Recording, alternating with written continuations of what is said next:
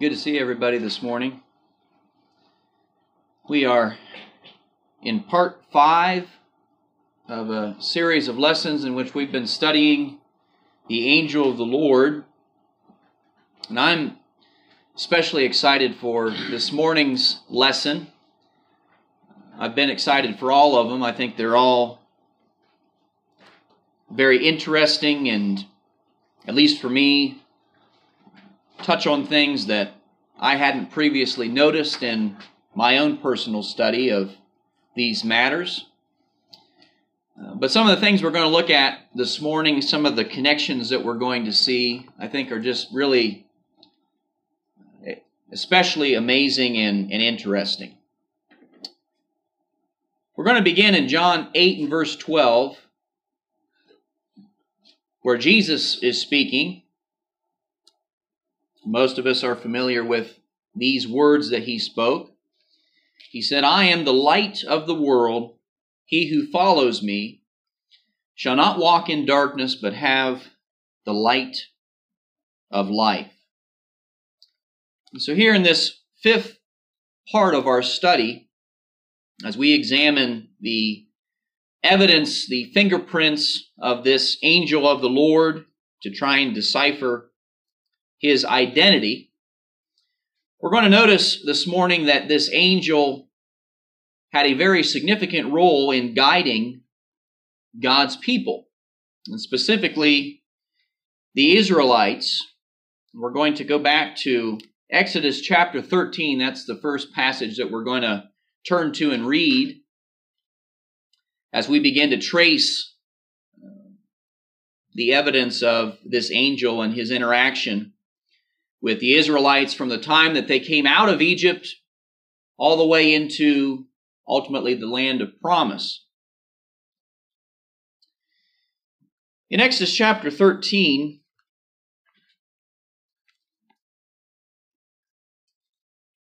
we read here, or at least the verses we're going to pick up with in verses 21 and 22, right at the end of the chapter, we're in the point of the story where the Israelites have finally been set free, quote unquote, by Pharaoh. The final plague had been carried out with the Passover and the death of the firstborn for those who did not have the blood on the doorpost and the mantle. You recall all of those things. So finally, Pharaoh and his own son, of course, is victim to that plague, finally says, "Go," releases them. And so we are given some information about how the Israelites know where to go at the end of the chapter. Verse 21, it says, "The Lord went before them by day in a pillar of cloud to lead the way, and by night in a pillar of fire to give them light, so as to go by day and night." So regardless of what time of day, there was a supernatural sign in the heavens that they could look to and decipher as to which way they were to go. Verse 22 says, "He did not take away the pillar of cloud by day or the pillar of fire by night from before the people." Now, you read that, and most of us remember that from the story and have read that several times. And you might be thinking, well, what's really the significance there to what we're studying here with this angel of the Lord? Well, let's come over to the very next chapter. We're going to notice verses 19 and 20 in chapter 14. Now, this is where the children of Israel make their way. They finally arrive at the Red Sea, and you remember the panic that ensues, because now they're thinking, well, we're kind of trapped, because, as you know, Pharaoh, even though he did finally release them, he had that change of heart yet again, and he decides, I'm going to go capture them and bring them back. So he's in pursuit now with his army. So they're trapped. They have no place to go, and so they're starting to panic, and Moses, of course, we know, performs the miracle of the parting of the sea. But before all that happens, I want us to notice something very interesting. verses 19 and 20 here. It says, the angel of God, notice, who went before the camp of Israel, moved and went behind them. And the pillar of cloud went from before them and stood behind them. And so it came between the camp of the Egyptians and the camp of Israel. Thus, it was a cloud and darkness to the one, to the Egyptians, in other words, blocking their progress in pursuit of the Israelites until they could safely get across. But notice, it still gave light by night to the other. Now, you remember what we read about how God led them? It was the pillar of cloud in the day, and then it was the pillar of fire at night. Now, the interesting thing about it is it tells us that the identity, or the one that produced the pillar of cloud and the pillar of fire, was none other than this same character that we've been studying. You notice that in verse 19. As the angel of God moved as this cloud to go behind them and protect them from their pursuers, so went the cloud, you see. And then, of course, miraculously, to the Egyptians, it appeared as darkness and cloud, while giving light to the Israelites. The continuity of that promise, we see, was preserved. Now, that's something that when I was studying all of these things, I'd never noticed that before. I never paid any attention to the angel being involved in any of this. But there he is. Now, let's come over to chapter 23.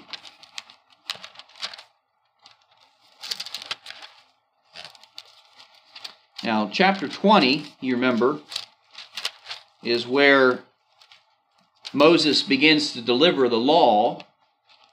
He had gone up on the mountain and gotten the law from God himself, and he comes down and he's now delivering that. He begins, of course, with the 10 Commandments in that discourse, but then continues on and talks about several other things as well.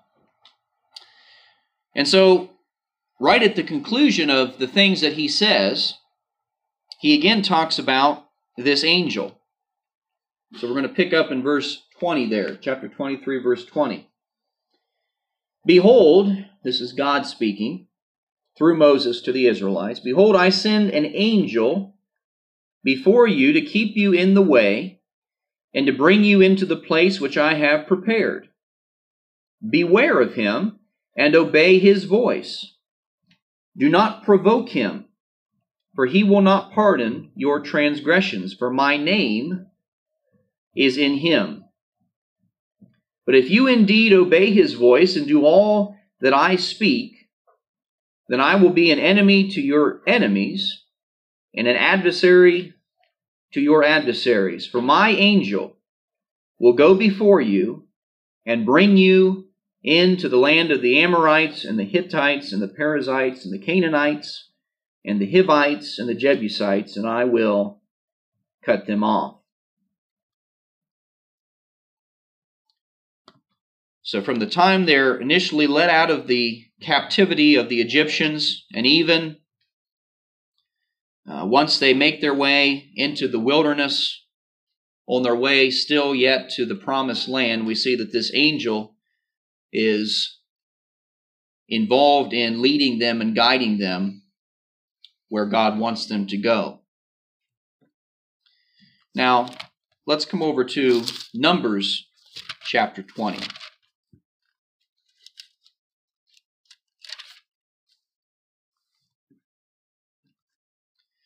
Now, here in this context, we're reading about the Israelites as they're traversing through the wilderness, and they come to the land of Edom. And Moses here is sending word to the king of the Edomites, and he's requesting passage through their land. And that might seem like a relatively insignificant thing for us to notice, but as he speaks to this king, he again affirms some of these things that we have noticed previously. So notice there in verse 14, it says, Moses sent messengers from Kadesh to the king of Edom.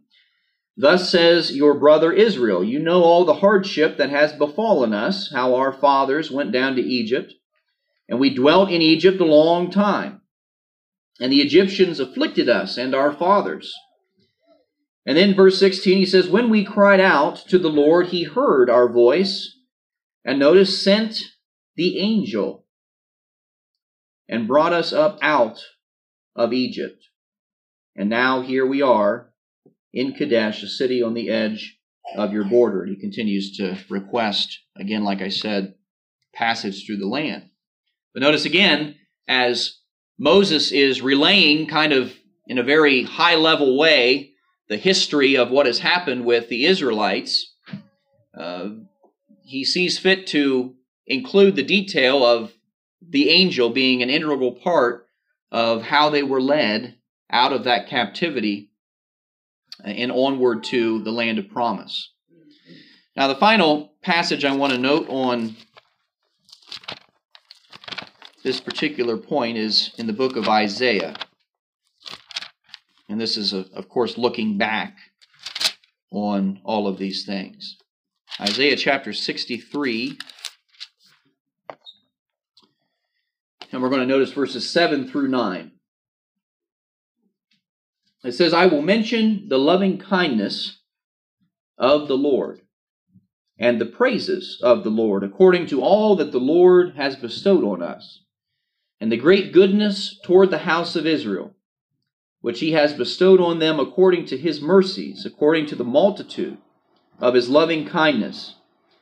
For he said, surely they are my people, children who will not lie. So he became their Savior. In all their affliction, he was afflicted. And notice it says, the angel of his presence saved them. In his love and in his pity, he redeemed them and bore them and carried them all the days of old. Now, we know who the angel of the Lord is just because of all the other lessons that we've gone through in this series. But it becomes, again, as we notice this particular point, very, very apparent as we come over to the New Testament and we read some of the writings of the Apostle Paul in 1 Corinthians.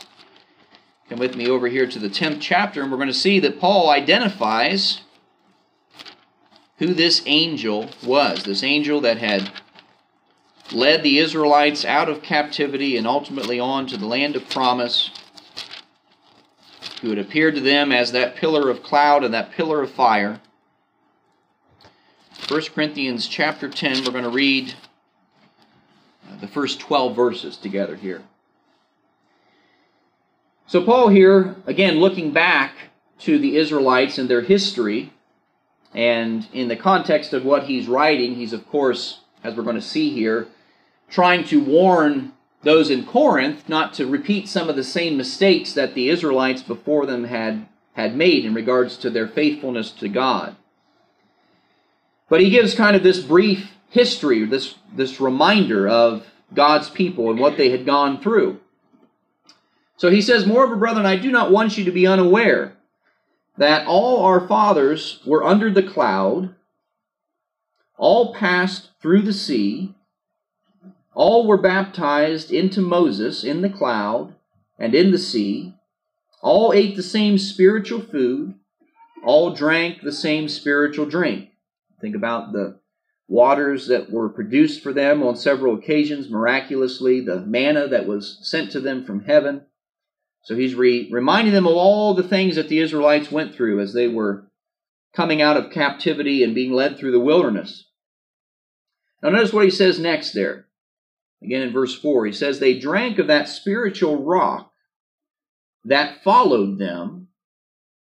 And who was the rock? Who's this rock that he's talking about? He says, the rock was Christ. Isn't that amazing?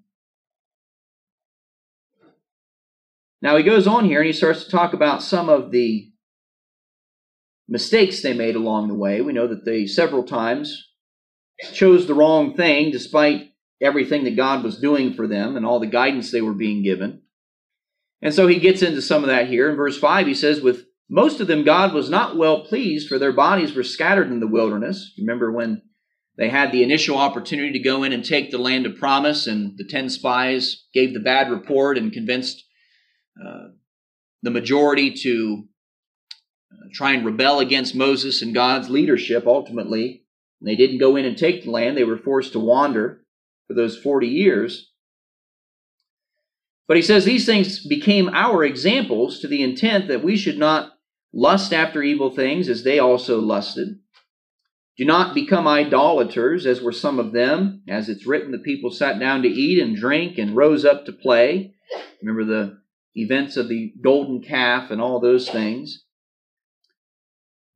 Do not let us commit sexual immorality, as some of them did, and in one day 23,000 fell.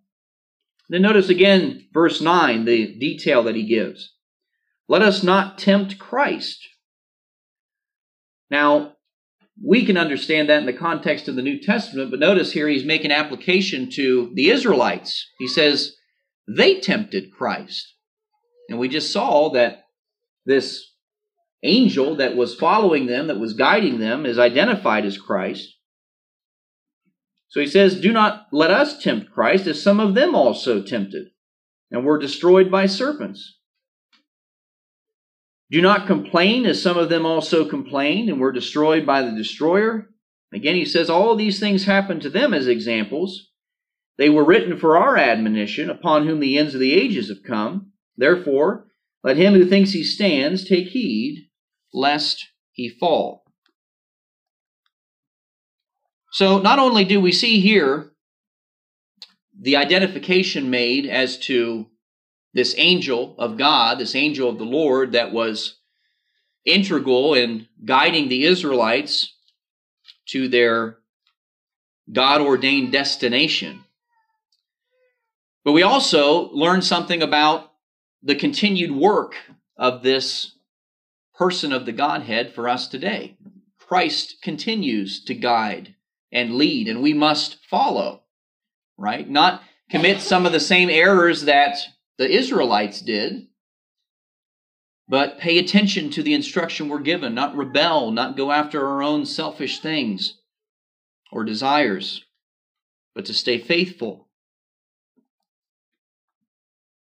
Christ guides us as God's people yet today.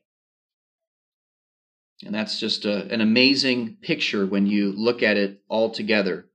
Again, as we've done throughout this whole series, we see Christ not just isolated to the books of the New Covenant, but we see him throughout this tapestry that is woven over the course of the ages, this magnificent plan of God that includes the Father, the Son, and the Holy Spirit and their work to bring about the salvation of mankind. Let's jump back to John 16 for a moment. We say, well, how does Christ guide us today? We don't look up and see a pillar of cloud or a pillar of fire up in the atmosphere to show us, which direction to go. It doesn't work that way, does it? We know, of course, that the primary means of guidance that Christ has given us today is the Word. And it's interesting, of course, as you study, especially in John's Gospel, how does John identify Christ? He says he's the Word, right? And the Word provides guidance. And we can see how this Word of God has come to be in our very hands this morning, that we can read it and study it together. Jesus talks here in John 16 about another who was integral in this plan that we mentioned a moment ago, and that being the Holy Spirit. Notice what Jesus says of the Holy Spirit. Starting in verse 12 there of John 16, Jesus says, I still have many things to say to you. He's speaking to his disciples.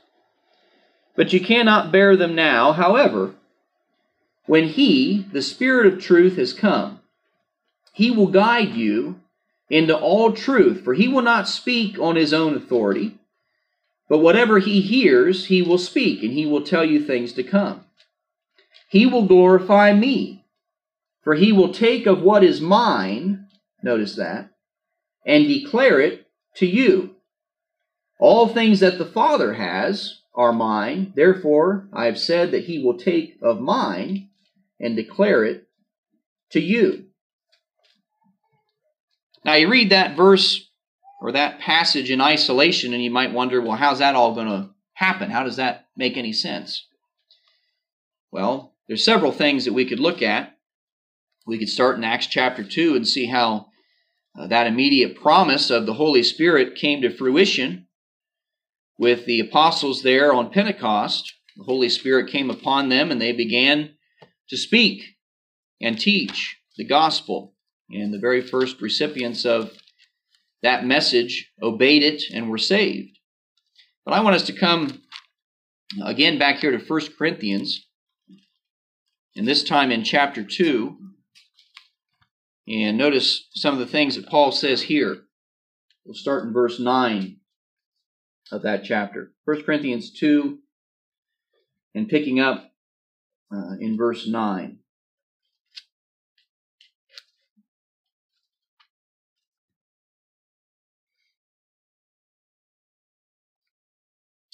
Paul says there, as it is written, eye has not seen, nor ear heard, nor have entered into the heart of man the things which God has prepared for those who love him.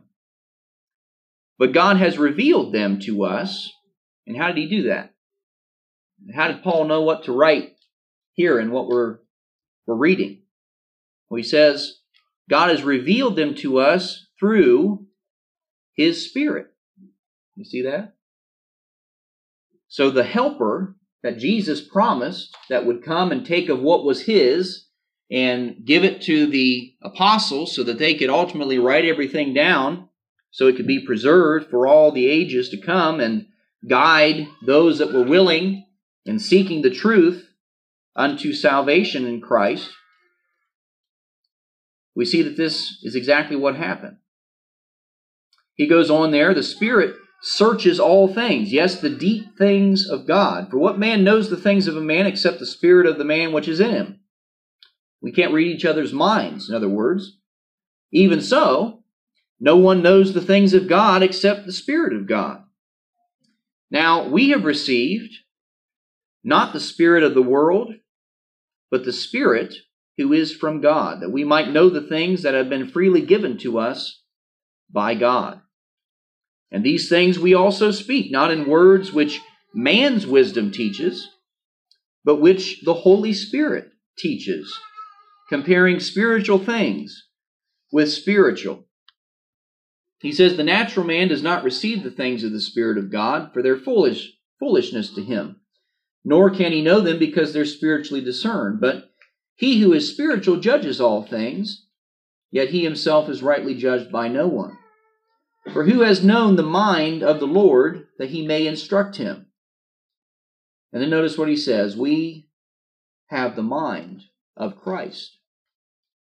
You see how that all connects? We have the mind of Christ because Christ gave of what was his to the Spirit, who then inspired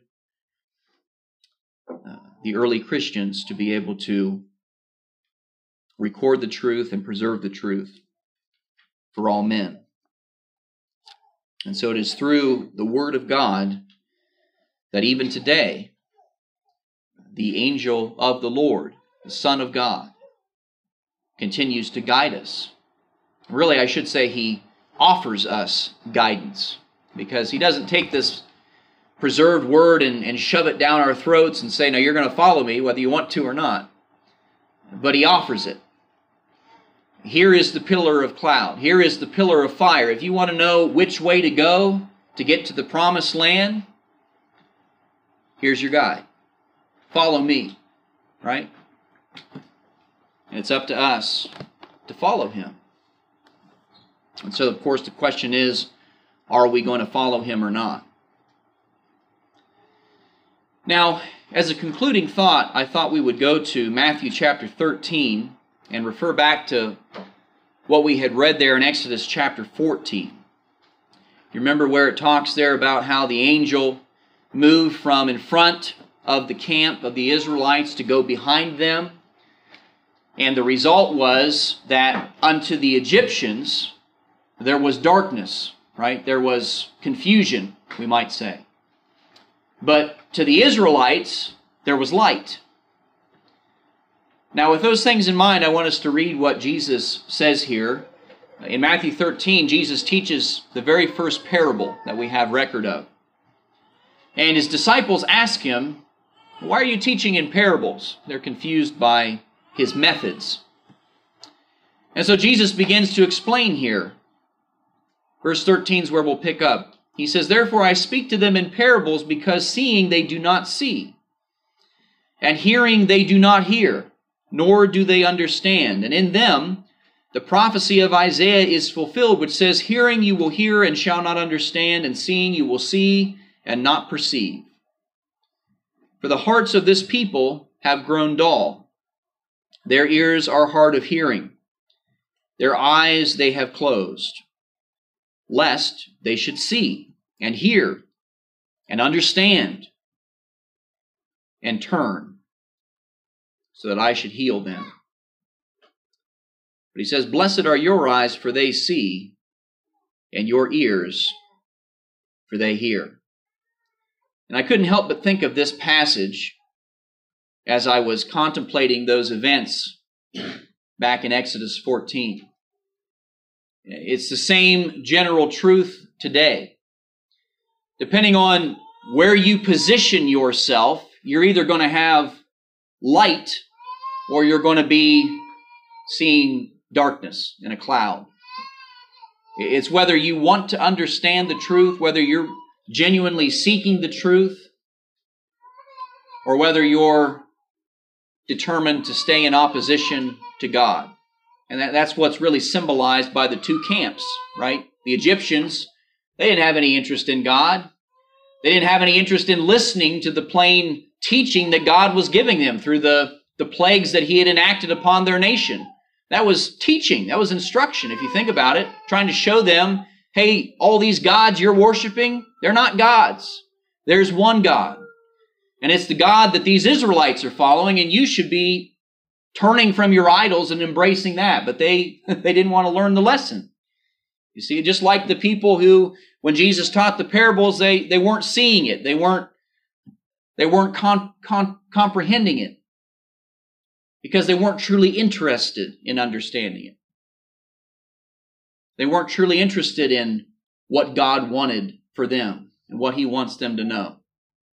And we can be the same way today. We can be camping with the Egyptians, but we can also choose to camp with God's people, and we can choose to seek that understanding. And if we're looking for it, just like those who Jesus describes as blessed in verse 16, if we're truly interested in the truth and understanding God's will, then we will see it, we will understand it, we will grasp it, and we will be able to apply it to our lives and allow it to lead us to salvation. And so which camp are you in as we conclude this morning? Are you seeking the truth? Are you seeking guidance so that you might make heaven your home? No, it is here. It is available. And the way is indeed Jesus Christ, as he says in John 14 and verse 6. If there is anyone who would come to Christ this morning so that they might be led to eternal life, having obeyed his commands to repent and to be baptized into him. We would love to facilitate those things for you. If you are here and you have something amiss in your life, or you are dealing with something and you need prayers, we likewise would stand ready to assist you. And so, as our brother is about to lead us in this song of invitation, if there's anybody here who is in need in any way, we would invite you to make your way up to the front of the auditorium now while we sing together.